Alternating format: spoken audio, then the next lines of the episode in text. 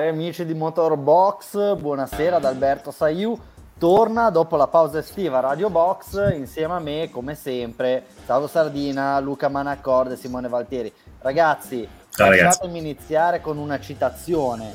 Eh, eh, molti di voi la capiranno, salvo probabilmente no. Vediamo se ci ricordiamo come si fa. Ecco, allora, eh, avete passato delle buone vacanze? Partiamo da salvo, sei stato bene, ti sei divertito, ti sei riposato? Ma, eh, allora, eh, i miei parenti mi dicono che non sono minimamente abbronzato nonostante svariate giornate di mare. In effetti, guardando tutti voi, io sono il più bianco, però eh, io ho, ho, usato abbondante crema solare, protezione solare, perché altrimenti mi brucio. Quindi sì, dai, è andato tutto bene. È stato un bel sei la vergogna del meridione. Eh. un meridionale che si mette la protezione solare veramente no, non merita rispetto, è peggio di un meridionale che vota Lega, te lo dico. Luca, io ti vedo sì. più abbronzato, più bello, più in forma con questa camicia aperta. Grazie Alberto, sì, perché sto un po' sudando. Eh, sì, le mie vacanze sono andate bene. Io quest'anno in spiaggia, invece di fare parole crociate in spiaggia, ho cercato di studiare le le strategie Ferrari per cercare di capire cosa volessero fare nei primi Gran Premi dell'anno. Non ci sono riuscito però, avrei bisogno di altre vacanze per provare ad esempio anche a risolvere il rebus spa, ma ne parleremo dopo. Quindi. Magari mi saprete aiutare.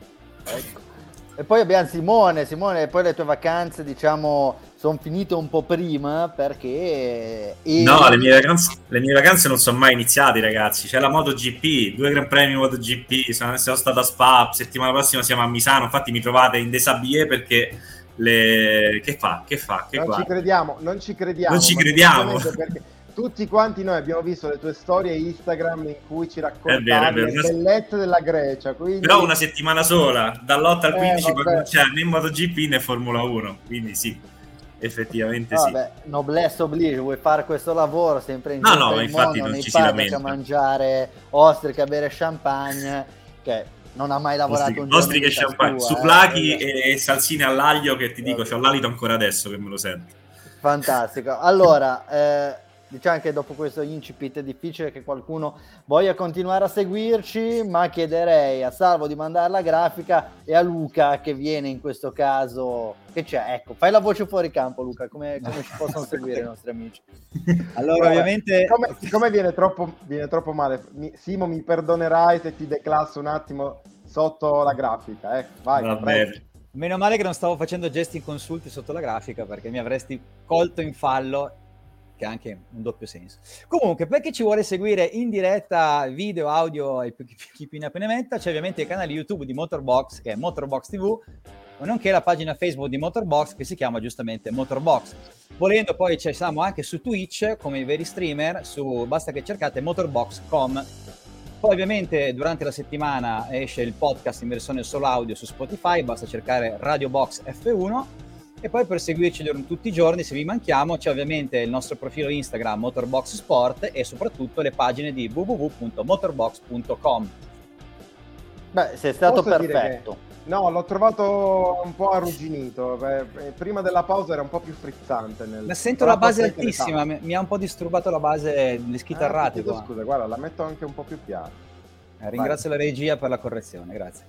Allora, sempre riferendoci al regista, Salvo, prima di lanciare la sigla e partire con questa puntata, credo sia la numero 17 della quarta stagione di Radio Box, ti chiederei un velocissimo recap rispetto a dove si è corso e qual è stato il risultato del Gran Premio e poi partiamo. Si è corso a Spa, eh, Spa Francorchamps, una delle piste più belle del, del, calendario, se non la più bella, poi boh, me lo direte voi se vi piace o no.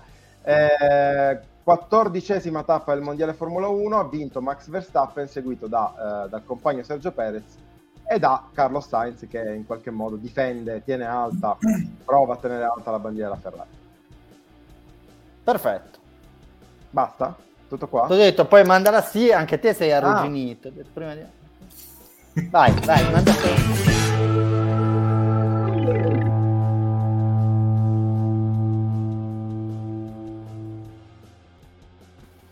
Tanto un saluto iniziale a Gabriele, Rossano, Giuseppina, ci salutano tutti, sono contenti che siano tornati.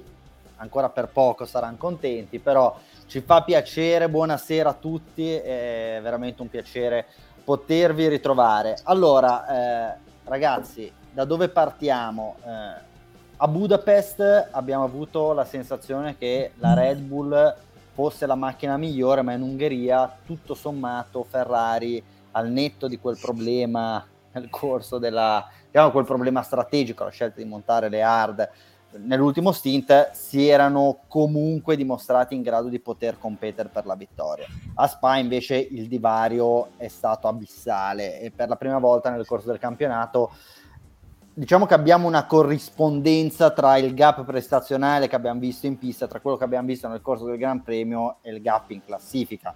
Eh, ci siamo sempre detti facendo questa, eh, non lo so, questa, immaginandoci questo scenario se un extraterrestre avesse visto una delle altre gare quest'anno non si sarebbe potuto spiegare il perché di un tale distacco in classifica. Ecco, se un extraterrestre avesse visto il Gran Premio del Belgio, probabilmente si sarebbe stupito che il vantaggio di Max Verstappen nei confronti di Leclerc è sotto ai 100 punti. Quindi, eh, Salvo, qual è stata la tua impressione? E eh, come hai visto la gara di Verstappen rispetto alla gara di tutti gli altri. È stato effettivamente un dominio abbastanza raro negli ultimi anni. Sì, ehm, già nella, nella, puntata pre-vacanze avevamo detto che tutto sommato eh, il Gran Premio di, d'Ungheria era stato forse il primo eh, in cui dopo Imola, perché poi in realtà c'è questa parentesi di Imola, al quarto Gran Premio del, del Mondiale, ma dopo Imola l'Ungheria è stata la prima volta in cui Verstappen è, aveva vinto in maniera, ecco, siamo belli, grazie Caruccio. Caruccio oggi non c'ha, c'ha, non c'ha, nulla da fare, l'ho visto prima anche su altri streaming, su Twitch, eh, in giro, comunque ciao Antonio. Vabbè, e... potevo, usare, potevo, usare, dei termini molto più offensivi, invece si è limitato a questo, a questo, sarcasmo, ecco così, da quattro esatto. soldi, però grazie. Grazie. Esatto. Eh, no, stavo dicendo, quindi eh, l'Ungheria eh, era stata un po' un, una controtendenza rispetto eh, al mondiale, non nel senso che una vittoria di, di Max è in controtendenza, anzi è perfettamente in tendenza, ma eh, era, si, era, si, era, evidenziata una, una, supremazia tecnica e prestazione della Red Bull che poi ha portato Verstappen a vincere in rimonta. Ecco, eh, Spa è stata la sublimazione ancora di questo, di questo trend. Eh, se vogliamo, è andata ben al di là de- delle aspettative, penso, di tutti. Um, un dominio a me sinceramente ha fatto ripensare a, agli anni eh, del dominio Mercedes, a 2014, eh, 2020, forse anzi toglierei i primi tre anni dove più o meno c'era stato un, una bagarre, una bella lotta tra Hamilton e, Vers- ehm, e Rosberg, agli anni diciamo post Rosberg dove Hamilton praticamente forse 2019-2020 ha dominato in maniera incontrastata. Uh, ecco, auguriamoci da, da, da, sportivi, da tifosi de, de, dello sport, dello spettacolo, che di, di, non vedere diciamo, per tutto il resto del campionato un dominio così, perché altrimenti insomma, eh, l'interesse per, per, per, per, lo sport andrebbe sicuramente a diminuire. Ecco, Simo, tu, tu eri a Spa, quindi magari hai potuto anche un po' eh, assaporare quelle sensazioni che da casa eh, sono più difficili da cogliere, ma l'idea fin dal sabato è stata quella che Max Verstappen avrebbe potuto vincere questo Gran Premio anche partendo dalla pit lane e, e il gap era così enorme fondamentalmente da, da rendere il Gran Premio una, una passerella più o meno lunga nell'attesa che Verstappen eh, fosse giunto al comando e ci ha messo pochissimo al netto di una safety car, ha superato tutti i competitor in una dozzina di giri.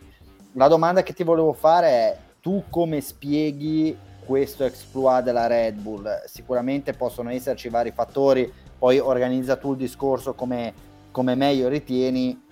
Sicuramente la pista può essere favorevole alle caratteristiche della RB18, sicuramente Max Verstappen è stato un interprete eccezionale di Spa Francorchamps ed è uno dei piloti più forti in griglia, se non il più forte, e poi probabilmente anche i competitor potrebbero non essere stati all'altezza di Red Bull. Va detto però che effettivamente, e poi eh, ti chiederei di intervenire, Sergio Perez ha guidato la stessa macchina di Max Verstappen e fondamentalmente se l'è giocata con Carlo Sainz che tendenzialmente è un po' il tipo di, eh, di duello a cui siamo stati abituati per tutto il corso della stagione. Quindi dove vedi questa vittoria così dominante? Com- come vedi che sia andata a costruire questa vittoria così dominante di, di Max Verstappen? Allora, guarda, eh, stavo cercando il termine adesso mentre parlavi nella mia testa, l'opposto di tempesta perfetta. Cioè, il, le, diciamo il mix perfetto di, eh, di, situazioni e condizioni da qualsiasi direzione per esaltare... Diciamo, delle Azzorre. Come? L'anticiclone delle Azzorre. L'anticiclone delle Azzorre, no, vabbè. L'allineamento dei pianeti? Non lo so. L'allineamento dei pianeti, bravissimo, bravissimo. Ma non un allineamento dei pianeti, perché l'allineamento dei pianeti toglie meriti alla Red Bull. Invece eh, questa vittoria è tutta, tutta di meriti della Red Bull. Anche se togliamo, come dicevi te, Max Verstappen dall'equazione e vai a vedere come sono state le prestazioni, che forse sono un po' più lineari, no? Nel confronto tra Perez e, e Sainz, comunque la Red Bull era superiore e non di poco, anche perché Sainz ci ha messo anche un po' del suo no? per, per, mettersi in difficoltà, ha sbagliato la partenza, ha sbagliato la ripartenza, eh, o comunque ha sbagliato, forse è stato bravo Sainz a metterlo in difficoltà nella ripartenza, però eh, alla fine anche lui è venuto su e ha dato un bel distacco a, a Sainz. Diciamo che la pista era per forza di cosa favorevole, ma lo si sapeva da inizio anno, ha le caratteristiche della Red Bull, che è una macchina con grande efficienza aerodinamica e dove usarla se non a Spa e tra due settimane a Monza questa efficienza aerodinamica. Le temperature, al giovedì quando siamo arrivati era estate, 31 gradi. Io in Belgio ci sono stato una sola altra volta in vita mia a, a, a Bruxelles tempo fa e me la ricordo come un posto freddino anche a settembre.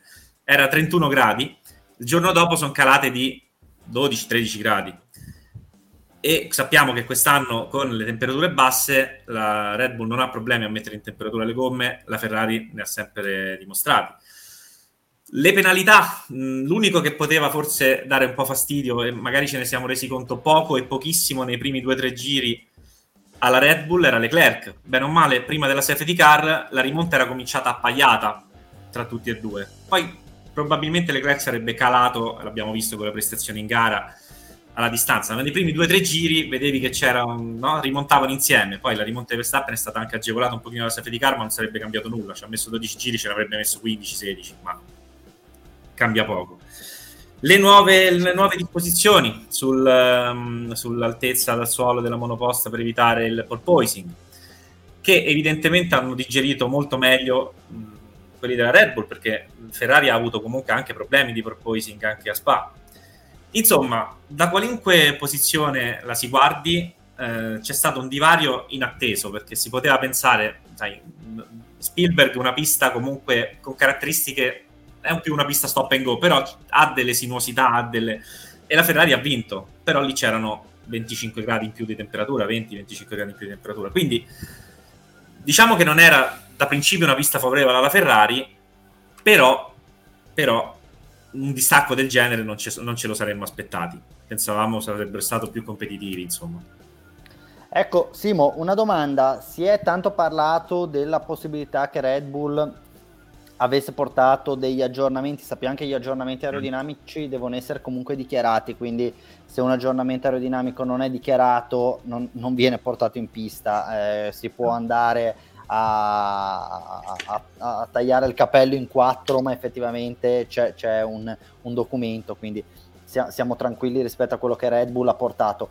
Il tema però era una macchina più leggera, immaginare effettivamente che Red Bull potesse aver adottato questo, eh, questo telaio 6 mm. kg più leggero e quindi eh, c'è chi dice di sì, in, diciamo nei primi giorni sembrava che effettivamente Red Bull avesse fatto questa scelta, al sabato alla domenica è venuto fuori magari anche una, ehm, una contronarrazione che diceva no signori eh, il, il, nuovo telaio arriverà non prima di Singapore se non sbaglio eh, esatto. tu che dati hai raccolto mh, hai, hai, avuto qualche, qualche soffiata no. hai ricevuto qualche informazione a riguardo il venerdì eravamo sicuri che avessero il nuovo telaio perché dice, non è possibile un distacco così ampio eh, dopo sì diciamo che in sala stampa è circolata più di un'informazione, per cui questo nuovo telaio che tra l'altro sarebbe alleggerito di circa 6 kg, che è un, un, un, sacco, è tanto, sono più o meno su una pista come Spa, due decimi al giro, forse anche un pochino di più.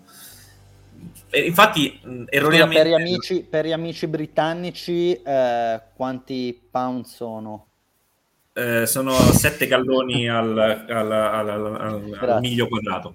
Comunque, non, al di là di questo, insomma, eh, pensava, si pensava che ecco, potesse essere attribuita anche a ciò, ma mh, pare che il telaio sia stato con, poche, con pochi aggiornamenti lo stesso, insomma, delle passate gare, quindi No, non, non, questa componente non c'è, però ecco, restano le cose dette prima, eh, oltre alla mostruosità di un pilota che ha fatto degli stint che ogni, ogni giro strabuzzavamo gli occhi perché non degradava, cioè non, o magari degradava ma comunque il tempo non, si alzava, ha fatto degli stint eh, che, che, erano in, in, in pre, cioè, non fattibili per nessun altro pilota in, in pista. Quindi, però, ripeto, togliendo Verstappen dall'equazione il vero confronto che devi vedere è quello tra Perez e Sainz, che sono comunque due piloti che possiamo anche in qualche modo eh, far stare sullo stesso piano per risultati, storia personale, insomma. E anche lì si è visto, cioè nonostante Sainz non abbia sbagliato nulla, anche le, le scelte, le tempistiche sono state perfette dei stop, lui è stato bravissimo in partenza due volte, anche con la ripartenza, è stato bravo sul ritmo, i stop sono stati velocissimi, di medio su Sainz non potevano fare, eppure ha preso, quanti erano alla fine?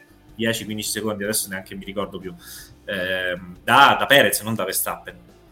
Quindi sì. quello è il divario. E adesso c'è una pista tra una settimana totalmente differente, in cui se il divario si dovesse confermare, fatte le dovute proporzioni anche con la lunghezza della pista, quindi magari eh, di un'entità comunque diversa, ma se si dovesse confermare allora faremmo tutti meglio a smettere di fare questo mestiere perché vorrebbe dire che eh, insomma, non, non, è, non, sono soltanto le contingenze diciamo, a decretare il distacco, ma è proprio un, un passo in avanti mostruoso della Red Bull. Mi sembrerebbe strano, io penso che a Spa le cose torneranno più o meno quelle de, ecco, dell'Ungheria più che altro, più che del pre-Ungheria. Quindi... A Spa sì, si torna, esatto, Simone ha, ha, una macchina del tempo. Sì. Scusa? Che cosa ho detto? Che ho sbagliato? Hai detto, hai detto Spa, Spa, hai detto Spa. A Zandvoort, volevo dire, scusa, a Zandvoort le condizioni saranno le stesse più o meno del, dell'Ungheria, ecco, in cui se le temperature l'aiuteranno la Ferrari potrà magari eh, lottare con la Red Bull, in caso opposto vedremo qualcosa del genere a quella che abbiamo visto a Budapest. Molto bene, ecco, non, no, no, non, siamo così tragici, speriamo che effettivamente ci sia ancora, non dico un mondiale, perché il mondiale ormai direi che è finito da, da un mesetto, ma eh, qualche bella gara da poter assaporare.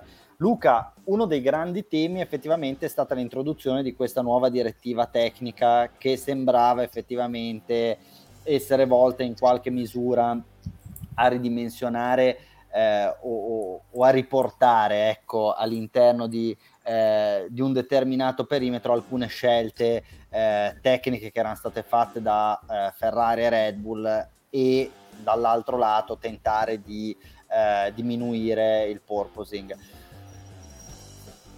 se ci aspettavamo che questa direttiva potesse in qualche misura eh, andare a incidere sulle performance di Red Bull, beh sì, ha inciso sulle performance di Red Bull, ma forse non nel modo in cui eh, ci si poteva aspettare. Ma ti dirò, questa in realtà, mh, non solo per me credo, stat- non è stata una grossa sorpresa perché quando si è parlato di questa normativa anti-porpoising si è anche detto, attenzione perché alla fine chi ne soffre di più sono la Mercedes e poi la Ferrari, se tu vai a mettere una direttiva che va a controllare che le macchine non abbiano eccessivo porpoising, ok, lo vai a limitare a chi ne soffre di più, ma non vai a, inferire, a, inferire, a interferire sulle prestazioni di chi già ne soffre poco, ossia la Red Bull mi ricordo che quando se n'era parlato si diceva attenzione la Mercedes spinge per questo ma va a finire che va a giocare contro i suoi interessi. E direi che a Spagna abbiamo avuto una prima conferma visto che era il primo weekend in cui entrava effettivamente in, in gioco questa direttiva non a caso anche lo stesso Horner eh, dopo la gara ha pensato bene di trollare Toto Wolf dicendo ma devo ringraziarlo per aver introdotto questa direttiva perché ci ha semplificato il lavoro. Ovviamente lì poi è un po' esagerato, ma secondo me in effetti è andato così. Alla fine questa cosa spinta dalla Mercedes ha giocato a favore della Red Bull. Eh sì, allora abbiamo già accennato a Ferrari, eh, Luca ora ha accennato a Mercedes, salvo parliamo ora dei competitor di Red Bull o comunque eh, dei più vicini inseguitori partendo da Ferrari, ok? Red Bull ha fatto un passo in avanti e questo è apparso evidente, o come ha detto Simone, si sono allineati i pianeti, Ferrari effettivamente sembra non aver goduto o non aver sfruttato nella stessa misura la pausa estiva. Di nuovo ti faccio la domanda al contrario, può essere un discorso di pista, può essere un discorso di assetto.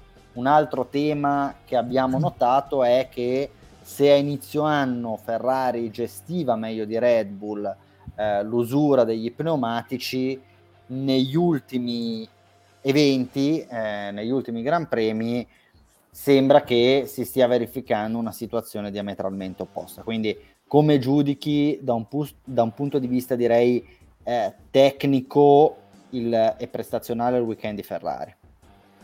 Ma eh, sì, ehm, così come per, per, Red Bull, forse Spa è stato l'allineamento dei pianeti, adesso ri- ripeschiamo la tempesta perfetta contro Ferrari. Io ho avuto l'impressione che sin dal venerdì eh, abbiano, cioè, abbiano impostato il weekend in maniera non perfetta, no? ci abbiano capito poco, adesso chiaramente è un, una terminologia forte, però eh, un po' quello è eh, capita no? che, che, i team arrivino in pista, è successo anche a Red Bull quest'anno secondo me in alcune occasioni arrivano in pista, eh, magari si fissano in, un in, una determinata direzione di assetto e poi non riescono a, a, ottimizzare o massimizzare le prestazioni della macchina. Secondo me questo è successo a Ferrari in questo weekend, fermo restando che però eh, a inizio anno l'avevamo un po' detto, no? eh, le piste veloci eh, ten- con, dei, dei grossi, con dei lunghi rettilini dove si fanno grosse velocità di punta, tenderanno ad avvantaggiare Red Bull che ha una grande c- efficienza aerodinamica al di là del, della spinta del motore che più o meno secondo me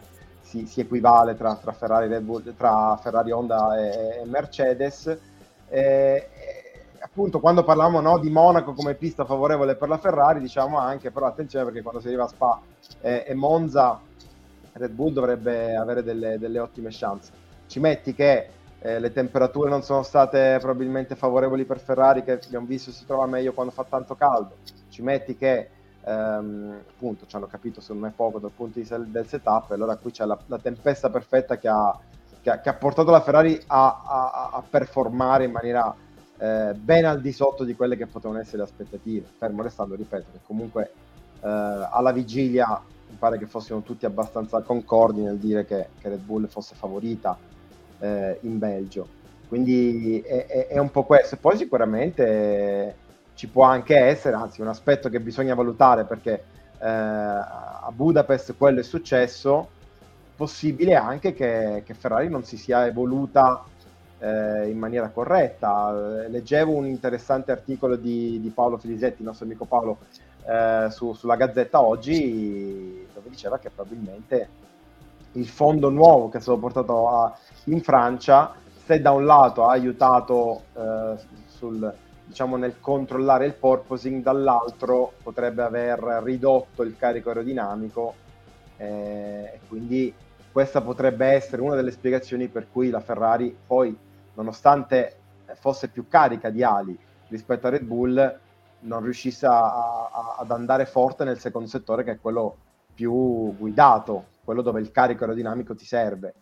Eh, quindi poi vedremo se ora nelle prossime settimane eh, ci sarà un passo indietro a livello di, eh, di, di fondo, si tornerà alla soluzione precedente, però eh, ecco, se ci pensiamo, Francia a parte, dove comunque mi ricordo una grande gara di Sainz in recupero e una gara fino all'incidente molto positiva da parte di, di Leclerc, Francia a parte, mh, a Budapest a Spa le cose non sono andate benissimo, quindi questa qua potrebbe essere una spiegazione. Il fatto è che appunto ci sono talmente tante spiegazioni, eh, o, o, meglio, talmente tanti dubbi sul perché la Ferrari non sia andata forte in questo, in questo weekend, eh, che poi appunto può valere tutto, no? Possiamo, sparando nel mucchio, possiamo dire che qualsiasi cosa eh, è andata a favore dell'uno e a sfavore dell'altro. Qualsiasi cosa ha contribuito al non successo della Ferrari e fino a direi un giro e mezzo dalla fine, due giri dalla fine, Luca, per una volta tra le, eh, tra le cause del mancato successo della Ferrari non veniva annoverato l'errore strategico, no? però un po' come Alonso nei tempi d'oro, quando anche per un sesto posto lui lottava, ce la metteva tutto, questa Ferrari con la stessa determinazione, come perde i podi e le vittorie, si impegna allo stesso modo per perdere anche i quinti, i quarti e i sesti posti. Eh, diciamo che gli ultimi due giri del Gran Premio del Belgio sono stati un po' un bigname, una rappresentazione, un, non lo so, una pillola di quella che è stata finora la stagione della Ferrari. Ricordiamo brevemente, Leclerc si trova in quinta posizione assolutamente eh, tranquillo di finire il Gran Premio eh, dietro alle due Red Bull eh, e al, al, compagno di squadra Carlo Sainz eh, e, e a George Russell, il team decide di farlo rientrare per montare delle gomme soft e tentare il giro più veloce per recuperare un punto. Il problema qual è? Che non c'era abbastanza gap tra Leclerc e Alonso sesto, eh, sicché dopo il pit stop Leclerc entra alle spalle di Alonso, eh, di fatto per risuperare lo spagnolo non riesce a ottenere il giro più veloce del Gran Premio, tra l'altro un giro strepitoso fatto eh, da Verstappen, se non sbaglio con gomme medie a una decina, una dozzina di giri dalla fine del Gran Premio, quindi una cosa veramente allucinante. In tutto questo però si compie il, la, diciamo così, la frittata perfetta, eh, per, per, usare un altro, un altro eufemismo, e, e Leclerc viene penalizzato di 5 secondi per aver superato il limite di velocità all'interno della pit lane. Luca, da, da dove cominciamo? Ecco, perché questa è stata veramente una scena ridicola, possiamo dirlo. Eh, sì, ma eh, cioè, sono queste cose che secondo me fanno capire che sono totalmente nel pallone, perché eh, a Spa abbiamo visto un grandissimo confronto tra gli ingegneri di pista e i piloti sulle scelte strategiche. Cosa pensi di fare? Come senti le gomme? Mettiamo questa, mettiamo quell'altra, va così, va così. Poi alla fine eh, c'è questa opportunità che in realtà abbiamo visto non c'era. Leclerc dice: Ma io guardate che non mi fermerei perché no, rientra. Quindi decidono improvvisamente loro di prendere in mano la situazione dal box, dire al pilota di rientrare, rovinandogli di nuovo un risultato per l'ennesima volta. Per tra l'altro un'utopia perché eh, cioè, riuscire a battere quel giro di Verstappen non era così scontato comunque per cercare di guadagnare questo punto. Un punto che adesso è un mondiale che non si gioca più su quel punto. Infatti è rimasto a 6 decimi. Cosa, sì. Posso scusare soltanto una cosa? C'aveva delle gomme soft usate, quindi questo fa capire quanto abbiano azzardato. Se ce l'avessi avuto a disposizione nuove, l'avrei potuto capire. Scusa se ti ho interrotto. Timo, ti faccio una domanda, scusa. E come mai non aveva delle soft nuove? Eh, perché sabato eh. gli avevano eh, si inseguono gli errori. Le soft, le soft nuove per fargli fare la scia, per fargli dare la scia a Sainz, insomma.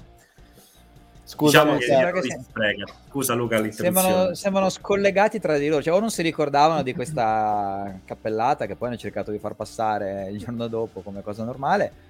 Cioè, e poi c'è anche la cosa che trovo assurda, il fatto che molto spesso sono, stato, sono stati poco uh, alla ricerca dell'azzardo strategico, cercando strategie più conservative, sbagliando questa volta qua che invece cons- cons- infatti consigliamo di rimanere conservativi, di non prendere questo azzardo, l'hanno preso giustamente perché quando piove poi grandina, si sono beccati la penalizzazione figlia a quanto pare di quella visiera che era finita nel condotto dei freni di Leclerc che ha rovinato un po' il sensore della velocità e quindi la frittata è stata per l'ennesima volta fatta e servita dalla Ferrari.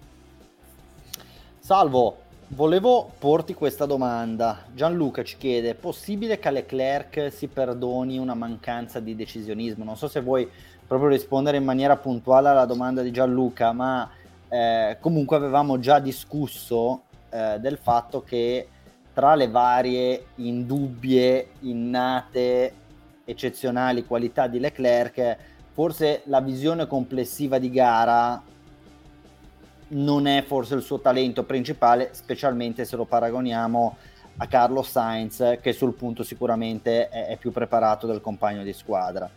In questo caso, però, forse Leclerc per una volta aveva fatto anche la scelta strategica giusta, poi vanificata da un piccolo errore eh, in, in pit lane però possiamo considerare Leclerc magari dal punto di vista A della gestione della gara, della lettura della gara più che altro, e B dell'imposizione della sua volontà sul team ancora a quel livello che hanno dimostrato magari a volte anche sbagliando, però i vari Vettel, Hamilton, eccetera, eccetera. Ma sai, io non sono un grande fan della, uh, dell'idea per cui un pilota a 300 all'ora eh, che ha una visione parziale di quello che sta accadendo attorno a lui, perché vede giusto qualcosa di, negli specchietti e, e vede i piloti che stanno davanti, non sa le gomme, non sa da quanti giri sono in pista, quindi non sono un grande fan della, della teoria secondo cui il pilota deve imporsi e deve decidere. Eh, questa è la premessa, eh, è evidente, evidente, cioè magari qualcuno ci, ci potrà dire da casa no, non è vero, sto dicendo delle cazzate, però a me sembra abbastanza evidente in questi anni in Ferrari che eh, effettivamente in, se ci limitiamo a, a valutare soltanto la, la, lettura di gara, la visione di gara, effettivamente Le, Leclerc forse paga qualcosina ai super big, eh, Verstappen, anche Hamilton credo che sia molto bravo in questo, Alonso è stato un maestro nella sua carriera, ma anche Carlos Sainz, che mi pare invece che quest'anno in quelle poche chiamate in cui si è, si è, imposto, eh, si è imposto bene, cioè ha avuto una visione migliore rispetto a quella del muretto. Eh, ricordo il, l'esempio palese, lampante di Monte Carlo, ma anche quello di Silverstone, dove se vi ricordate al muretto gli hanno detto, eh sì, ma aspetta un attimo, fai, prendi un po' di spazio, le 10 vetture di, eh, di distanza da, da, Leclerc in ripartenza, lui si è imposto dicendo, ragazzi, ma che cosa mi state chiedendo? Cioè, eh, abbiamo delle gomme nuove, quello lì ha le hard usate, eh, non, mi può, non, mi potete chiedere, chiedere, questa cosa. Quindi effettivamente, eh, tornando alla, alla, questione iniziale, mi pare che, che, che Leclerc sia un attimino eh, indietro rispetto a, a, ai piloti che ho citato prima. Non è una cosa che non potrà migliorare nel corso della carriera, eh, anzi. Eh, ricordiamoci che abbiamo spesso detto di, di Max, che uno dei suoi eh, neanche punti deboli, però una delle, delle, cose in cui non era forse a livello di Hamilton nel giro secco, mi pare che stia in, que- in questo anno e mezzo stia dimostrando che, che, che forse non è, proprio, eh, non è proprio così. Quindi eh, Leclerc potrà migliorare, però sono d'accordo con, eh, con te quando di- no, non so se era la tua tesi iniziale o se era soltanto la domanda, però sono d'accordo quando dici che eh, forse in termini di lettura di gara gli manca qualcosina fermo restando che poi in questo caso aveva detto giusto, cioè, eh, e chiudo, scusate se mi sono dilungato un po' nella risposta, però eh, per tutta la gara lo abbiamo eh, martellato, bombardato di domande, è stata una novità assoluta di, del Gran Premio del Belgio, no? c'era Xavi Marcos che via radio continuamente question, question, cioè ti sto chiedendo questo, cosa vuoi fare? Ti chiedo quest'altro, ti chiedo quest'altro, poi nel momento in cui però c'è da prendere una decisione ti imponi e la prendi sbagliata. Quindi anche lì secondo me sì, denota una grande immaturità del team. Come hai detto te, io non sono un fan del pilota che si deve fare le chiamate da solo. Il team, il remote garage, eccetera, eccetera, hanno tutti i dati per riuscire a interpretare, a leggere la gara nel, nel, nel corso dello svolgimento della stessa. È chiaro che il pilota può avere un certo tipo di sensibilità in quei 2, 3, 4 frangenti, nel senso vogliamo allungare lo stint, hai ancora la possibilità di fare questi tempi e lì il pilota ti può dire sì, no. Il pilota ti può dire come ti senti la macchina, puoi ancora eh, guidare in queste condizioni, ritieni di poter fare questa cosa e allora può aver senso. Ma dire a un pilota vuoi le hard, le medium senza sapere come vanno le hard, come vanno le medium, cosa stanno facendo gli altri competitor che magari hanno già montato quelle gomme con lo stesso carico di benzina, diventa molto difficile. Un altro paio di maniche quando magari ci sono quelle situazioni di pista umida, meteo che sta cambiando, è chiaro che il pilota può avere quella sensibilità per dire siamo arrivati al momento di crossover, mi sento eh, confidente nel montare magari le slick o è questo il momento di passare all'intermedia. Per il resto io ritengo che le chiamate debbano sempre essere del team, eh, con buona pace del pilota, però come hai detto te, prego, prego. Abbiamo, eh, tra i piloti che avevo citato prima eh, c'era Hamilton, no? che è considerato un re assoluto nella lettura della gara, nella, nella capacità però quante volte l'abbiamo sentito sbraitare in radio Bono no, questo no eh? e poi però le, le, le, chiamate di Bono tendenzialmente erano corrette ecco qua diciamo che è vero che Leclerc forse non è decisionista non si impone poco Dall'altro lato però c'è da dire che dal muretto lo stanno aiutando veramente male, cioè non, non gli stanno dando quel supporto per permettergli di prendere le decisioni giuste. E, che, e quando si impongono, si impongono nel, eh, con una tattica che è profondamente sbagliata. Quello è il punto. Ecco, sì. Perché almeno mettono... Bono quando si impone con Hamilton si impone perché, perché la scelta proprio è palesemente quella corretta da fare. No, no, direi che abbiamo sviscerato il tema che poi di fatto eh, purtroppo per, per, Leclerc e per la Ferrari è sempre il medesimo.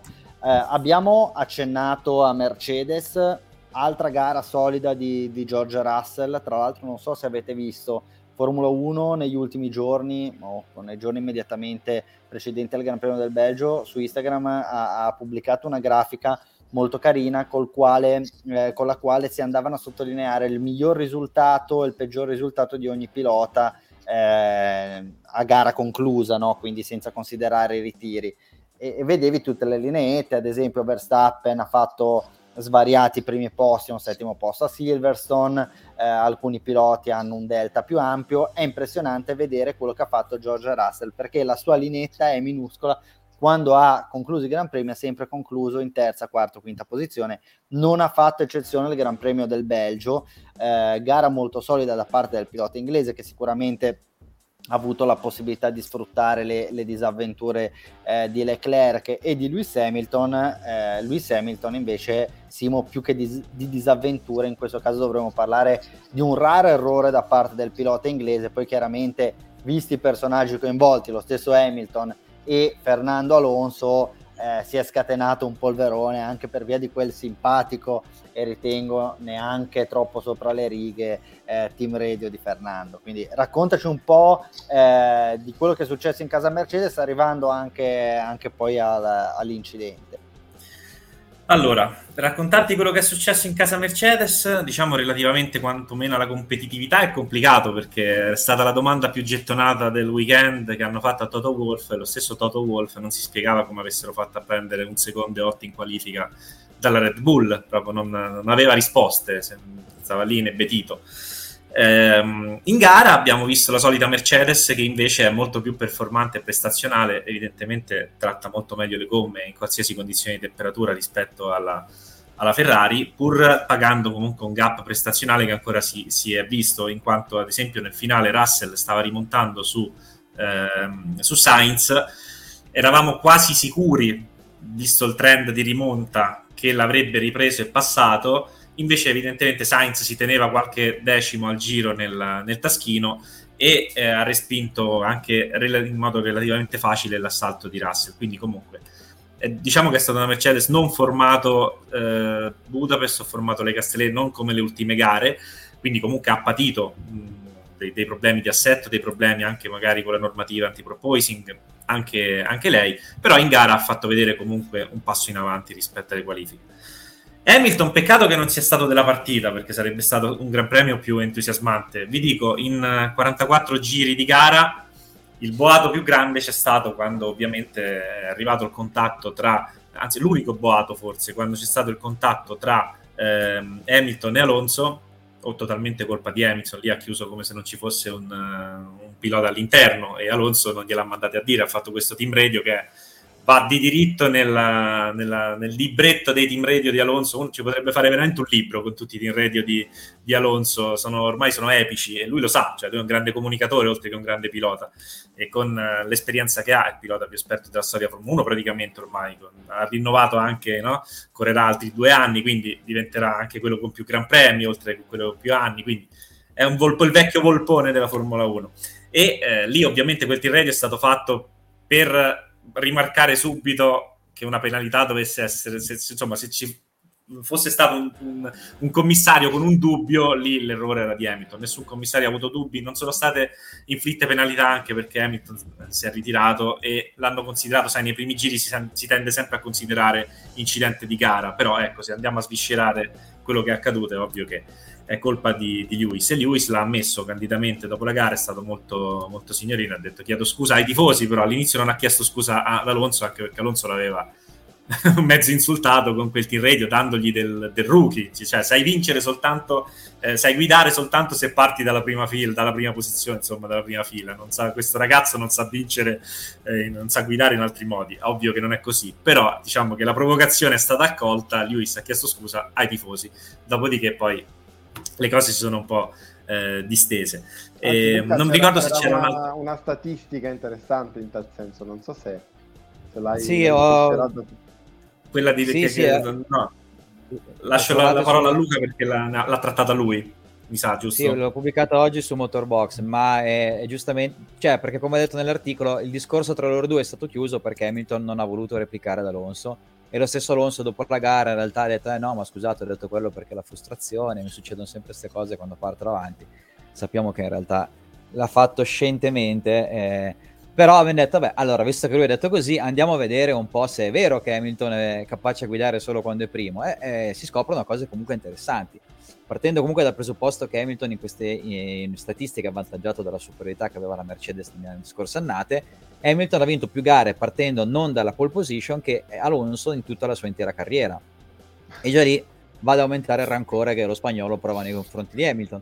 Hamilton poi ha anche vinto eh, il 40% di gare non partendo dalla pole position, che è una statistica del tutto analoga a piloti come Jim Clark o Sebastian Vettel, e nettamente migliore a quella di Ayrton Senna, che solo il 29% delle gare che, eh, cui, da cui è partito non dalla pole position le ha portate a casa vincendole. Quindi insomma sono numeri che vanno un po' a smentire questa teoria che Alonso in realtà ha pronunciato solo per infierire sul pilota che eh, gli ha portato via il mondiale, anche se poi non ha vinto neppure Hamilton nel 2007, e eh, a cui ha invidiato il sedile che ha avuto sotto Renatiche per molte stagioni. Invece, visto che Hamilton ha avuto la furbizia di accettare la corte della Mercedes tu, Ma quindi tu ci vedi, ci vedi proprio un, un, regolamento di conti tra, tra, Hamilton e Alonso? Cioè, Alonso se, ha eletto in quel, in quel, team radio della, della Beh, ma diciamo anche che che ce lo aspettavamo tutti in chat, l'avevamo detto, cioè, cioè quando abbiamo visto che partivano affiancati in seconda fila, l'incidente era quasi dato a 1-1 da, dalla SNAI se ci fosse stata la scommessa, quindi è così, è così. Poi vabbè sappiamo, cioè Alonso ha un lunghissimo elenco di eh, obiettivi che ha casualmente preso per dire in Ungheria se l'è presa con Ocon alla partenza, il giorno dopo ha annunciato che andava in Aston Martin. Quindi non sono mai, non sono mai team radio che non hanno, non nascondono qualcosa dietro scemi geni in Ferrari e poi se n'è andato anche dalla Ferrari. Cioè, possiamo andare avanti una sera a fare uno speciale Luca, Simo, Alonso. E... Luca, Simo, possiamo dire che la lista di nemici di Fernando Alonso forse è, è, l'unica lista di nemici più lunga rispetto alla lista di nemici di Salvo Sardina. Perché Beh, dovete sapere che Salvo Sardina ha una lista di nemici infinita, infinita. E tra l'altro alcuni alcuni nemici per motivi inspiegabili, così. Cioè... Il Bill gli fa un baffo proprio. Esatto, esatto, esatto. Quindi anche eh, noi abbiamo il nostro hai bisogno dei nemici per caricarti no? per andare avanti hai bisogno dei nemici. Esatto te infatti sei un po' come Fernando Alonso cioè sei qua a Radio Box invece che fare le telecronache su Sky ma va bene così. Be- il bello del personaggio è questo. Sono stato comunque un decision maker della, bravo, della bravo esatto. Questo è vero questo non, non, non possiamo che affermare il contrario. Eh, peraltro pare anche che eh, il motore di Hamilton sia danneggiato e quindi probabilmente eh, potrebbe subire eh, a Zambor qualche, qualche, penalità per via magari di qualche componente che deve essere eh, sostituita a causa, a causa, dell'impatto, però avremo delle notizie più precise eh, nel corso dei prossimi, dei prossimi giorni. Eh, per quello che non può... So se, eh... stavi cambiando argomento, stavi andando avanti? Uh, sei ancora in tempo per intervenire. Ecco, no, sono in tempo per intervenire eh, più che altro sulla questione prestazionale Mercedes e eh, anche Ferrari, ehm, perché volevo recuperare un messaggio che aveva, che aveva, scritto Gianluca, che adesso non trovo, Gianluca Giacché, però... Puoi, mettere quello di... Puoi mettere quello di Gabriele se non trovi quello di Gianluca, che comunque è molto carino e non lo trovo. Eh, eh, eh in, in, coppa, in coppia sì. con Gianfranco Mazzoni alla Rai sarebbe veramente molto bello, oltre che un onore assoluto. Ma ehm, no, comunque tornando seri, ehm, una diciamo un'indiscrezione che poi è stata riportata da Automotor Sport, che è comunque un giornale tedesco, una rivista tedesca molto eh, autorevole, soprattutto sulle tematiche tecniche, eh, riportava che effettivamente di base nelle piste a Spa, eh, vista la presenza di un paio di, di avvallamenti, di dossi, di base gli assetti eh, eh, diciamo di default delle macchine sono alzati di 5-6 mm.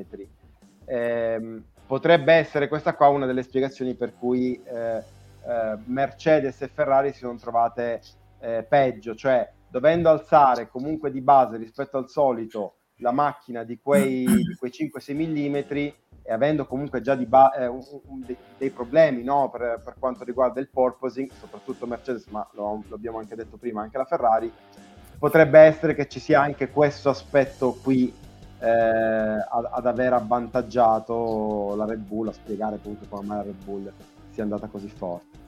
Mi dai un assist a questo punto che devo raccogliere per forza e devo fare un piccolo spoiler. Nei prossimi giorni su Motorbox troverete una bella intervista, ancora stiamo decidendo se tagliarla in due o in tre parti perché è veramente molto lunga, Jarno Zaffelli. Effettivamente ci sono i dossi a Spa, ma non ci sono più in due curve. Lo Rouge Radillon, diciamo due curve, due settori, lo Rouge Radillon e le Com, che sono quelli che sono stati riasfaltati eh, prima del, del, Gran Premio dallo studio Dromo. E quindi volevo semplicemente dirvi, tornate a trovarci sul Motorbox sito da domani in poi, perché ci sono un sacco di cose interessanti da leggere su questa questione, sulla questione delle piste, del futuro, passato, un po' tutto. Ottimo, tra l'altro eh, Spa eh, ha subito eh, alcune modifiche, la cosa bella è che nessuno se n'è accorto fondamentalmente, eh, guardando il Gran Premio sembrava di vedere lo stesso circuito sul quale no, no, si è no. corso, al netto delle migliorie che sono state apportate, nel senso lo Rouge Redillon è stata modificata, ma fondamentalmente non è stata snaturata. Molto bene invece. No, scusa, no, aspetta, aspetta, ora, aspetta. Vedo che te fai così, aspetta. Eh no, perché non è stata modificata, è stata solamente riasfaltata. È stata riasfaltata, è stata rivista la via di fuga e molto bene è stata sì. mettere la ghiaia alla source e quello infatti se vedi al primo giro nessuno è andato lungo quindi se vogliamo avere eh, un, un'idea su come evitare il discorso track limits lo diciamo da tanto, poi per carità noi non siamo la verità, non portiamo avanti nessuna particolare crociata, però a quanto pare la ghiaia eh, potrebbe essere un bel deterrente. Eh, ciò detto, eh, l'altra gran... ci sono altre due notizie che hanno eh, scosso il paddock eh, nel, nel weekend o nell'imminenza del weekend del Gran Premio del Belgio. Eh, la prima direi di trattarla più avanti, si tratta del, dell'ingresso ufficiale di Audi a partire dal 2026. Eh, sono le 19.48, questa puntata non potrà durare in eterno, abbiamo quattro anni per parlare di Audi in Formula 1, quindi eh, magari posticipiamo la discussione a, prossimi, eh, a una delle prossime puntate, direi che di tempo ce n'è a sufficienza. L'altra grande notizia è stata anche questa abbastanza anticipata e abbastanza prevista e prevedibile eh, il divorzio con un anno di anticipo di Daniel Ricciardo e McLaren. Le performance del pilota australiano sono state assolutamente insufficienti, eh, quindi c'era da aspettarsi eh, che le parti potessero addivenire a questo tipo di soluzione. Poi eh, si, è anche, si è inserita anche la Karel Piastri che probabilmente ha accelerato il tutto. Allora, ad oggi, nel momento in cui stiamo registrando, quindi martedì 30 agosto alle 8 di sera, non è ancora uscita alcuna informazione per quanto noi ne sappiamo rispetto alle sorti del contratto di, di Piastri, quindi se è valido il contratto con, con Alpino, il contratto con McLaren, pur tuttavia sembra abbastanza inevitabile che il pilota australiano andrà a sostituire il connazionale Ricciardo in McLaren. Eh, cerchiamo di fare però un po' di ordine. Salvo, ti aspettavi eh, che McLaren e Ricciardo si separassero? Secondo te è stata la scelta giusta per il pilota, per la squadra? Eh, come ritieni che poi questa situazione si possa andare eh, a dipanare nei prossimi, nei prossimi giorni, nelle prossime settimane?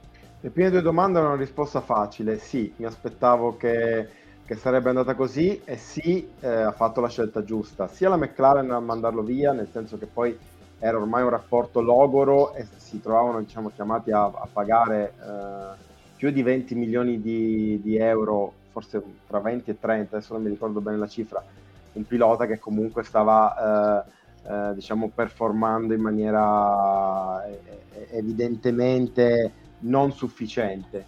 Ehm, sì, ha fatto bene tutto sommato anche Ricciardo perché eh, restare un altro anno in McLaren avrebbe probabilmente ulteriormente eh, fatto scendere le sue quotazioni. No? Adesso eh, già eh, parliamo, ne parliamo tutti, ne parlano tutti come di un pilota praticamente finito, un pilota che non ha più nulla da dire a questa Formula 1. D'altronde in due anni, sì, è vero che ha vinto l'ultima gara per la McLaren, no, McLaren non vinceva da dieci anni e l'ha fatto con Ricciardo l'anno scorso a Monza, però è anche vero che in due anni al netto della vittoria di Monza, eh, Daniel le ha prese di santa ragione da, da, Norris e questo è un fatto, è un dato che non possiamo nascondere, neanche noi che siamo da sempre dei grandi amatori eh, di Ricciardo. Eh, quindi ha fatto bene ad andare via, ehm, non, è difficile invece dare una risposta alla, alla, terza domanda, cioè cosa farà, quali sono gli scenari futuri. Eh, io avevo la, la, l'impressione che effettivamente potesse andare, che avesse senso eh, ritrovarsi con Alpine, eh, però mi pare di, di, di, capire che le indiscrezioni delle ultime ore non, non vanno in questa direzione. Ecco, su questo essere... salvo, scusa, ci arriviamo sì. subito, cerchiamo di smarcare prima i punti, quelli dove possiamo già andare a sì. incasellare un attimo eh, no, quello che, i vari che pezzi del domino. Quindi potrebbe restare fermo, eh, potrebbe restare fermo un anno, non sarebbe peraltro la prima volta che un pilota resta fermo un anno e poi ritrova eh, ritrova un volante ufficiale in Formula 1 l'anno dopo. Eh, comunque sicuramente, comunque vada, sarà un anno per lui economicamente agiato, visto che eh, la, la, McLaren gli ha, gli ha, pagato praticamente tutto lo stipendio che gli doveva. Ok, allora eh, siamo tutti d'accordo nell'immaginare che l'anno prossimo Oscar Piastri, a prescindere da quello che deciderà il board FIA rispetto alla validità dei contratti correrà in McLaren, probabilmente quello che deve essere stabilito in questo momento è soltanto la quantità di soldi o il tipo di indennizzo che eh, la squadra di Walking dovrà versare ad Alpine se dovuto. Eh, Luca prima e Simone dopo, vi aspettate qualcosa di diverso? Ritenete che la, la situazione poi eh, si vada a incanalare in questo, in questo tipo di, di scenario o no?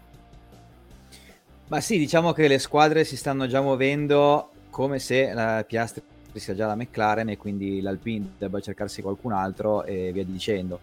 Quindi secondo me sì, eh, il fatto che appunto questa, tutto è nato ancora una volta da Alonso, questa decisione di Alonso di andare in Aston Martin così a sorpresa. O da Vettel in questo caso forse. Da, anzi, ha ragione, se vogliamo proprio dirla tutta, perché Alonso si è mosso solo dopo che Vettel ha detto che si sarebbe ritirato, quindi questa volta si andrà colpa a Vettel.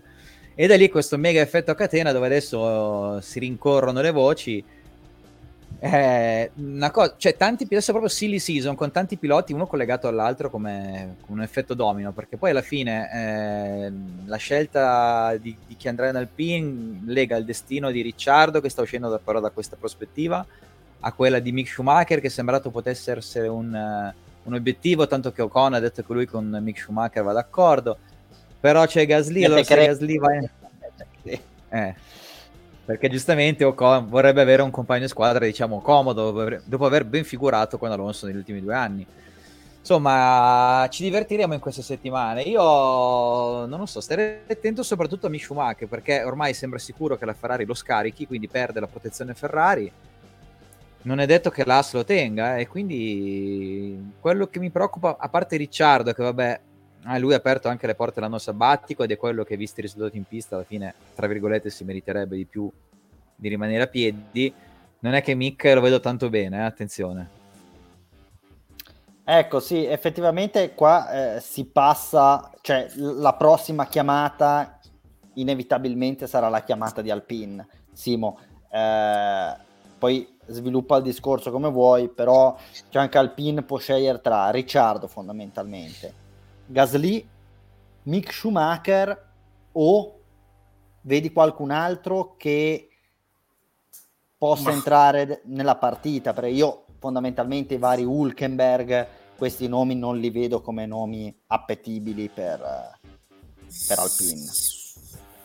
Io, allora, così, a sensazione, um, uno tra Gasly, però altri nomi, ecco, non, non li vedo, nel senso si è detto, si parlava prima Colton Erta, si è detto qualcuno dalla Formula 2, Duan magari che sta facendo molto bene, eh, giovane, il figlio di, di Mick, leggenda del motociclismo. Però mh, mm, non lo so, secondo me se riescono a prendere Gasly è anche una questione di immagine, il team tutto francese, Alpine, due piloti francesi, potrebbe anche fa- funzionare, diciamo, qualcosa.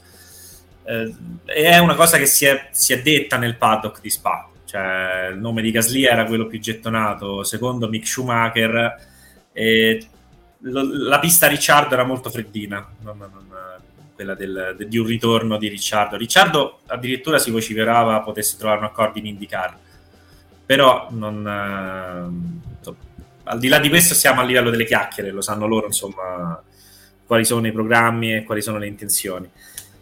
Per cui niente, se dovesse essere veramente Gasly, a quel punto si apre il tema Alfa Tauri. Chi, chi va in Alfa Tauri, eppure lì ecco, c'è da, c'è da capire un attimo.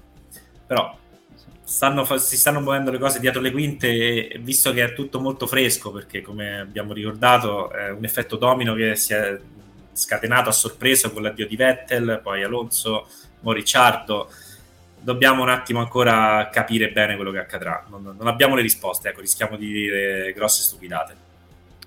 Senza dubbio, io ritengo che Gasly sarebbe la scelta ideale. È, Assolutamente. È, per età, passaporto e, e, capacità di guida, cioè non c'è nessuna red flag. Cioè è il, è il pilota tra quelli che abbiamo nominato ad oggi probabilmente migliore. Ritengo oggi Gasly un pilota a livello di Ricciardo forse superiore, in un momento di forma migliore probabilmente ti costa meno di Ricciardo, ci sta, eh, dargli la possibilità e credo che Red Bull sia anche abbastanza disposta a lasciarlo andare, se non altro per un discorso anche di, eh, di devozione alla causa. È stato cinque anni tra Toro Rosso e Alfa Tauri per i prossimi due anni non avrà la possibilità di correre, magari faranno un accordo con Sainz per il quale potrà tornare. Oh, cosa ho detto? Scusami, ho sbagliato. Lo stesso Alfa Tauri e Red Bull anche perché è sì, stato retrocesso sì, certo. poi. No? E, e, quindi ritengo Gasly proprio il profilo ideale. Poi possono essere più coraggiosi, provare a mettere un giovane, però è complicato. Mick Schumacher a quel punto potrebbe essere fuori perché io non ritengo come effettivamente Mick Schumacher possa essere un candidato valido per Alpine. Cioè, o voglio un qualcuno con il nome che costi poco e allora lo metti dentro. Stiamo parlando, con tutto il rispetto, comunque, visto il livello altissimo dei piloti in Formula 1, di uno dei piloti meno pronti, meno preparati e meno competitivi della griglia. Una griglia di altissimo livello, quindi non, senza voler togliere niente a Mick Schumacher, però da un punto di vista del pilotaggio è il pilota meno convincente di questi. Quindi potremmo trovarci con Mick Schumacher eh, o che te, ti va in Williams o che esce. E lo stesso vale per Ricciardo, potrebbero anche uscire tutte e due probabilmente. Però Alberto, eh, sì. cioè, eh, stiamo parlando comunque di una squadra che eh, in un giorno, eh, in 24 ore, ha perso Fernando Alonso, un due volte campione del mondo, che eh, vuoi o non vuoi è ritornato in pompa magna dalla, dalla Dakar, dalla IndyCar, da quello che faceva dal WEC in Formula 1, sposando il progetto Alpine, Renault, eh, ritorno a casa del campione, eccetera, eccetera. 24 ore dopo hanno perso anche il, il possibile futuro campione, il sostituto eh, ideale eh, di Alonso. Quindi secondo me a livello di ehm, mediatico l'Alpine ha fatto una figuraccia, una figu- un, proprio un pasticcio bello e buono, per cui ehm, sono d'accordo sul fatto che Gasly potrebbe essere il nome eh, migliore per risolvere questo, questo pasticcio, cioè vai a prendere, vai a togliere a un potenziale competitor come potrebbe essere Red Bull nei prossimi anni, no? un competitor anche per il titolo, perché no? Un pilota forte, un, un pilota che potrebbe essere diciamo, un po' un frontman anche di Red Bull qualora un domani Verstappen andasse via. E, ehm, però o prendi veramente Gasly oppure l'unico nome che, che, ti resta è Ricciardo. Cioè, secondo me prendere Schumacher sarebbe dal punto di vista eh, mediatico, no? di chiamata, veramente una soluzione eccessivamente di ripiego. Eccessivamente di ripiego, concordo con te. Poi ti dico, figuraccia mediatica totale, perché ti sei fatto veramente, come si suol dire in gergo, uccellare da due piloti, dal più esperto e dall'ultimo arrivato. Pur tuttavia, da un punto di vista tecnico, posso dirti la verità, c'è una coppia Gasly-Ocon probabilmente potrebbe coppia. essere la, la, la, soluzione top anche rispetto, secondo me da un punto di vista di pilotaggio, l'Alonso 42enne o questo Gasly stai parlando della stessa roba, eh? cioè non vedo Alonso un pilota così migliore rispetto a Gasly adesso, anzi, e, e Piastri ha tutto da dimostrare, quindi anche lì eh, sì, hai un ceiling magari più alto, però stai pur sempre parlando di un pilota di quel tipo di livello lì. Non so se avete ancora magari qualche altra considerazione, se vi aspettate qualche, qualche colpo pazzo, eh, probabilmente possiamo immaginare che la Tifi esca. Eh, se si dovesse aprire un posto in AS, si sta parlando tanto di Giovinazzi. Simo, secondo te questa è una pista percorribile o no? Mm, no. ha, il, problema, il, problema, di Giovinazzi è al di là del, del, della breve esperienza in Formula 1 in cui aveva fatto vedere co- discrete cose soprattutto prima di uscire, diciamo, in, poco prima di, di, lasciare l'Alfa stava diventando più consistente. Però al di là di questo pesa troppo un, un anno totalmente anonimo in Formula E quindi non penso che magari lo vedremo più che altro riciclato in eh, brutto il termine riciclato usato in questo ambito però magari nel, nel WEC mi aspetto che possa trovare spazio in futuro però no, non mi aspetto un ritorno di Giovinazzi in Formula 1 ecco. appena arrivata la notizia ufficiale Giovinazzi no No, più che altro se mi date un minuto solo vi, vi aggiorno sulla MotoGP che ci sono, sono no, successe un sacco no, no. di mercato. Dai, un minuto ma non due. Ti abbiamo portato in trasmissione sapendo che era il tuo giorno libero, face- no, promettendoti un piccolo spazio MotoGP. Dai, vai. No, vai, vabbè, ma volevo vai, semplicemente vai. dire...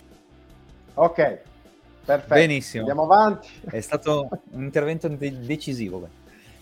Scusa, sì, ma era troppo ghiotta come occasione per non sfruttare. La palla stava rotolando sulla linea. Eh sì. Yondal Thomasson Sardina, vai. ah, ripescato. Da questo si capisce che ormai siamo vecchi.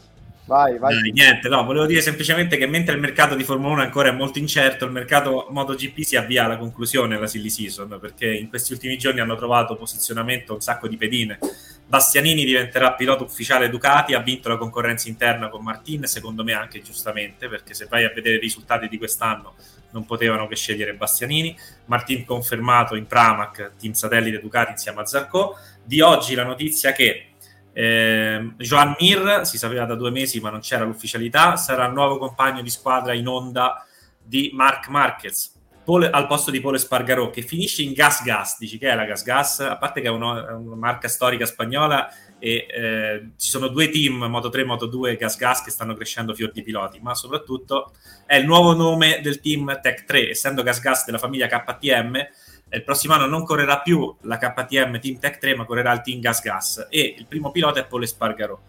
Il secondo potrebbe essere Remy Gardner, perché Raul Fernandez, che era del Team Gas Gas, è stato annunciato anch'esso oggi nel secondo team Aprilia, nel team satellite Aprilia che finalmente vede la luce dopo anni, che era un progetto di portare Aprilia con un secondo team in MotoGP. Raul Fernandez insieme a Michele Oliveira saranno i piloti ufficiali. Il team sarà quello che oggi è il secondo team Yamaha, RNF With You di Razza Razzali, l'ultimo team con cui ha corso Rossi, praticamente che quest'anno non ha colto risultati con Dovizioso e Binder, lascia la Yamaha, va in Aprilia, avrà Raul Fernandez prospetto fenomenale, anche se quest'anno fa, mo, ha fatto molta fatica con la, con la KTM, e Miguel Oliveira che è un po' più svezzato, un po' più di esperienza e, e, potranno fare bene anche loro. Restano quattro caselle vuote da capire chi sarà il secondo pilota Gas Gas. I due piloti eh, del team VR46 Mooney non sono stati ufficializzati, ma molto probabilmente resteranno Marini e Bezzecchi. E poi mi sono perso la, la quarta casella. Ah sì, la seconda di Honda LCR, che sarebbe il team satellite della Honda, che ha preso Rins, e che deve decidere se tenere Nakagami, probabile, o far salire Ogura, che sarebbe stato giapponese sempre anche lui, quindi pilota Honda, l'Honda vuole un pilota giapponese in MotoGP, sarebbe stata la, primaria, la scelta primaria, ma Ogura pare voglia rimanere un altro anno in Moto2 a fare esperienza e quindi potrebbe rimanere Nakagami. Ci ho Beh, messo la mossa locura- una domanda. Solo una La, domanda. scusate, la mossa, volevo solo dire una cosa, la mossa locura comunque per lanciare la nuova stagione di Boris potrebbe essere anche molto valida, no? Così, La mossa locura, Eh. Guarda, non ho capito quale mossa. vabbè. vabbè, La locura lo so, de, de- de Boris, però non ho capito il, il riferimento. Si chiama Okura il pilota. Eh, non si chiama Okura il pilota. Ah, Ai Ogura! Sì, Eh beh, locura, locura, no? La locura, no? Eh, ma Ai Ogura, spiegare. Ai no, Siete Ogura, quindi non c'ero arrivato, scusa. Allora, sper- speriamo Eh. che i meme siano più belli di, di- di questa battuta. Faccio solo una domanda a Simo. Simo, ma Morbidelli che sembrava in uscita, che mentre Quartararo No. vince gare mondiali... Morbidelli ha un contratto fino al 2023. Ricciardo. Eh, eh? Ricciardo, eh, chissà, se magari il prossimo anno si riprende, perché la Yamaha il prossimo anno ha soltanto due moto in pista, non avrà seco- terza e quarta moto, quindi lo sviluppo sarà tutto incentrato su quelle due moto, non che quest'anno fosse diversa la situazione, però avranno due piloti da curare, magari cercheranno di risolvere anche perché gli conviene il problema di Morbidelli. Se entro le prime gare del prossimo anno i risultati saranno sempre questi, cioè Quartararo nettamente davanti a Morbidelli e non come nel 2020 dove paradossalmente fu Morbidelli a, a fare molto meglio di Quartararo e allora anche lui potrebbe essere in uscita dalla MotoGP. O magari troverà un'altra sistemazione in qualche altro team che possa rilanciarlo perché comunque è un talento cristallino, sarebbe un peccato perderlo così. Sì, un'involuzione inspiegabile. Salvo, prego. Eh, no, volevo dire che, vabbè, a, a conclusione di questa parentesi MotoGP, no, alla- eh, era- eravamo perfettamente in linea con i tempi, ma ci siamo dilungati questi 5 minuti, ma è giusto così, visto che non parliamo di MotoGP praticamente da marzo. E vo- volevo ricordare, insomma, che Simone appena rientrato da Spa, con una trasferta epica, eccetera, eccetera, dove questo weekend sarà a Misano, quindi insomma un po' una trottola, ma ecco, seguitelo, seguiteci sui nostri social perché insomma dopo la Formula 1 anche la MotoGP. E vado con... eh, Vai, vai. Sigla.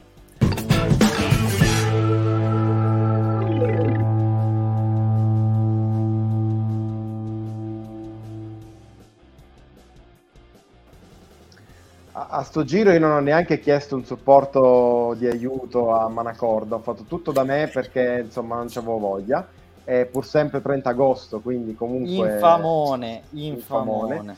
Quindi vado con una top 7 di meme più belli, secondo me, del weekend. Parto con questa cosa qui eh, di San Brembo. Ecco, cioè, trovate le differenze. In effetti, dove l'avevo già vista quella Mercedes lì, meno male che non, l'hanno- non l'hanno fatta correre perché penso sarebbe stata una delle linee più brutte della storia eh, della Formula 1. Però effettivamente ricordo, ricordo un po' la Polo Arlecchino che girava. Non so se l'avete mai beccata in città, io qualche volta sì, un, un esemplare mi pare di averlo visto qui a Palermo. E insomma, vabbè, Eh, ma è eh, quello che è nel tuo garage? È quella che è il mio, è esattamente quella lì, esatto. Ma c'era già l'azzurrino Petronas, tra l'altro. Esatto, vedi, c'era anche c'era già il, il verdino della Petronas, quindi sì. Eh, poi al numero 6, questa cosa, eh, eh, anche, se- anche lì dove l'ho già visto, ehm, Hamilton, che avete visto, si è, si è presentato, cos'era sabato, mi sa, con, con questo passamontagna eh, rosello, con, con- con le margheritine, ecco, insomma, un po' la versione, eh, diciamo, floreale di, di- di Spider-Man, e qui in questa locandina è stata eh, ripresa. No, ma effettivamente, a parte, a parte questo, ci siamo sempre detti, ma Hamilton come fa che c'è un 40 gradi ad andare in giro con gli stivali? Eh, eh, perché in effetti quando ce ne sono 12 va in giro col passamontagna eh, con i fiorellini, quindi dico tutto sommato. E, shippa- e stava per shippare la gara d'Alonso, ma non ce l'ha fatta. Andiamo alla posizione numero 5, hai detto bene Alonso, Eh, questi qua sono gli amici delle cordiali gufate di Gianfranco Mazzoni. Ferrari, eh, strategia strana, lo fanno sempre. Eh, mentre lo diceva però si vedeva che c'era della tensione. In, in volta vedete che in dissolvenza compare Petrov in quel famoso, celebre, diciamo, tristemente povero, celebre povero, povero cuore Alonso. Povero cuore Fernando. 2010 Abu Dhabi, vabbè, no, non ve- ve la ricordate tutti, ecco. Eh, poi eh, c'è una, una nuova, sempre un po' eh, in questo periodo dell'anno vengono fuori delle strane statistiche. Se ti ricordi, Alberto, l'anno scorso c'era quella dei cappellini. Ogni volta che, che Max eh, cambiava il cappellino, poi vinceva. Ecco, quest'anno c'è una roba simile perché eh, si sono accorti, qualcuno nel mondo del- dell'internet si è accorto che in pratica le vittorie di Max quest'anno sono praticamente cadenzate con le parole de- de- della sua famosa canzone Max, Max, Max, Super Max.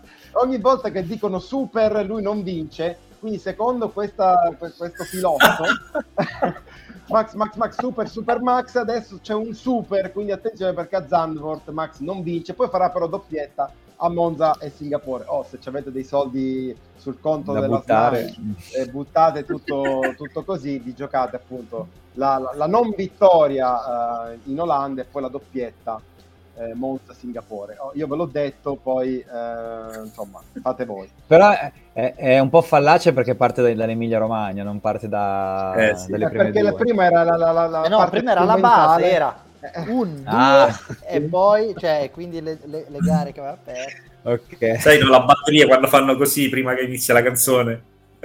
Esatto. E andiamo al numero 3, questa cosa è una cosa bellissima, devo dire che la top 3 questo weekend è molto molto di valore. I Backgrid Boys sono questi qua, è chiaramente un meme di bassissima qualità, una- un fotomontaggio terribile, però è bellissimo. La- A me la cosa che piace di più è Ocon che sta lì piccolino là sotto con la testa visibilmente più piccola rispetto agli altri, che sta lì sulle ginocchia di, di- di Leclerc, eh, accovacciato, è veramente una cosa bellissima. Guardate come, come se la crede il buon Mick Schumacher. Mick è il Anche mio Norris preferito è qua. Esatto. È Anche il mio Norris. eh. Anche Eh, diciamo Norris che- tatuato. Eh sì, sì, sì, forse quello un po' più così, Verstappen lì così sembra un po' un babbeo, ecco. Un però... babbeo, esatto. Ma ci sta, ci sta. Nelle boy band c'è sempre quello più discreto, dai. Eh, sì, sì, sì. Mm, Vabbè. Poi al numero 2, qua il premio zona podio va al nostro Luca Manacorda e i suoi up and down o top e flop. Si può dire top e flop, Luca? no, non Oh, puoi. no, devi... marca registra- ah, no, no. registra- Scusa, scusa, allora, eh, up and down. Ehm, quando cambi gomme a fine gara per prendere il punto aggiuntivo del giro veloce, ma non fai il giro veloce, prendi una penalità e perdi una posizione. Parkour è più o meno la scena di The Office, celebre. Ehm, com'è che si chiamava il, il capo? Non mi ricordo, Luca? Eh, Michael Scott. Michael Scott, ecco che è lì che fa... Peraltro, parlando di The Office e di Ferrari, gira un reel su Instagram Bellissimo. con la musichetta di The Office, Mattia Binotto che fa Scott e tutti i vari protagonisti, quindi la sigla di The Office rifatta i protagonisti della. Ferrari e chi ha visto eh, The Office sa che quello non era il posto di lavoro più funzionale del mondo, ecco, c'era qualcosa da rivedere con un capo che magari ecco, non era eh, particolarmente efficace efficiente nella sua gestione del personale, quindi questo rende le cose ancora più, più buffe. Tra l'altro volevo metterlo quel lì, ma ci avrebbero bloccato sicuramente per questi diritti Eh sì. sulla musichetta, quindi niente, Eh. ve lo beccate su, su- su Instagram. Semmai lo condividiamo su Instagram come, come reel nelle storie. Anche, anche sì, es- esattamente, lo possiamo fare. Eh, al numero uno, visto che parliamo di, di Ferrari, eh, assolutamente stavolta il primo premio è meritatissimo, Flop Gear, l'informazione inaffidabile, GP Belgio, Binotto, siamo soddisfatti, in pit lane eravamo i più veloci. Eh, questo è sicuramente un, un, un- un premio che nessuno gli può togliere, no? Visto che... Posso dirti una cosa, fa ridere perché è vero. Eh, esatto, Eh. esa- cioè non è un meme, è esattamente la realtà, quello che è successo. Abbiamo anche un premio Ed Irvine, un premio della critica che non va ai meme, ma alle cose vere che però fanno tanto ridere. E questo non può che andare a Lewis Hamilton. Abbiamo parlato della faida con Alonso e oggi, pochi minuti prima di andare in trasmissione, è uscita questa roba qui. Hamilton ha pubblicato una foto del suo cappellino firmato con la scritta Tu Fernando, quindi c'è una cosa bellissima, c'è Lewis che regala il cappellino firmato ad Alonso, penso che meriti assolutamente il premio Ed Irvine e, e niente, that's it per- È già finita, peccato. Già finita. Ne avevo visto un'altra Peccato. molto bella che speravo tu inserissi, c'era praticamente eh, Hamilton eh, impuntato dopo il contatto con Alonso e dire abbiamo risolto i problemi di porpoising. e, era, era molto carino. Va bene, allora eh, direi che abbiamo concluso i nostri riferimenti. No, Che Toto Box. dobbiamo fare il Toto Box, ragazzi. Eh, Vedete, non ricordo.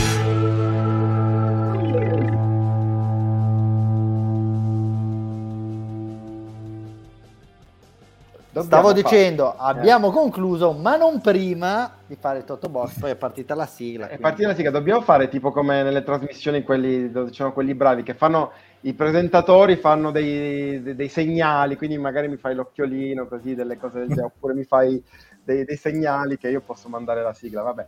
Eh, dai, Toto Box, eh, c'è stato diciamo un- una brutta battuta d'arresto da parte del nostro Max Verstappen Manacorda, Manacorden, eh, perché prende soltanto un punto, ha beccato se non sbaglio solo- il solo Sainz vittorioso peraltro, eh, e tra l'altro possiamo dire Manacorda è stato l'unico di noi a fare il pronostico dopo la- l'ufficialità della penalità di Verstappen, cioè tutti noi abbiamo fatto la- eh, il pronostico sapendo che Verstappen eh, non avrebbe avuto penalità e questo probabilmente ci ha aiutato perché sia io che Simo per esempio abbiamo preso Verstappen vincitore, Eh, Luca purtroppo è andata così, per il Radio Box All Stars c'era eh, Simo Manuel Codignoni.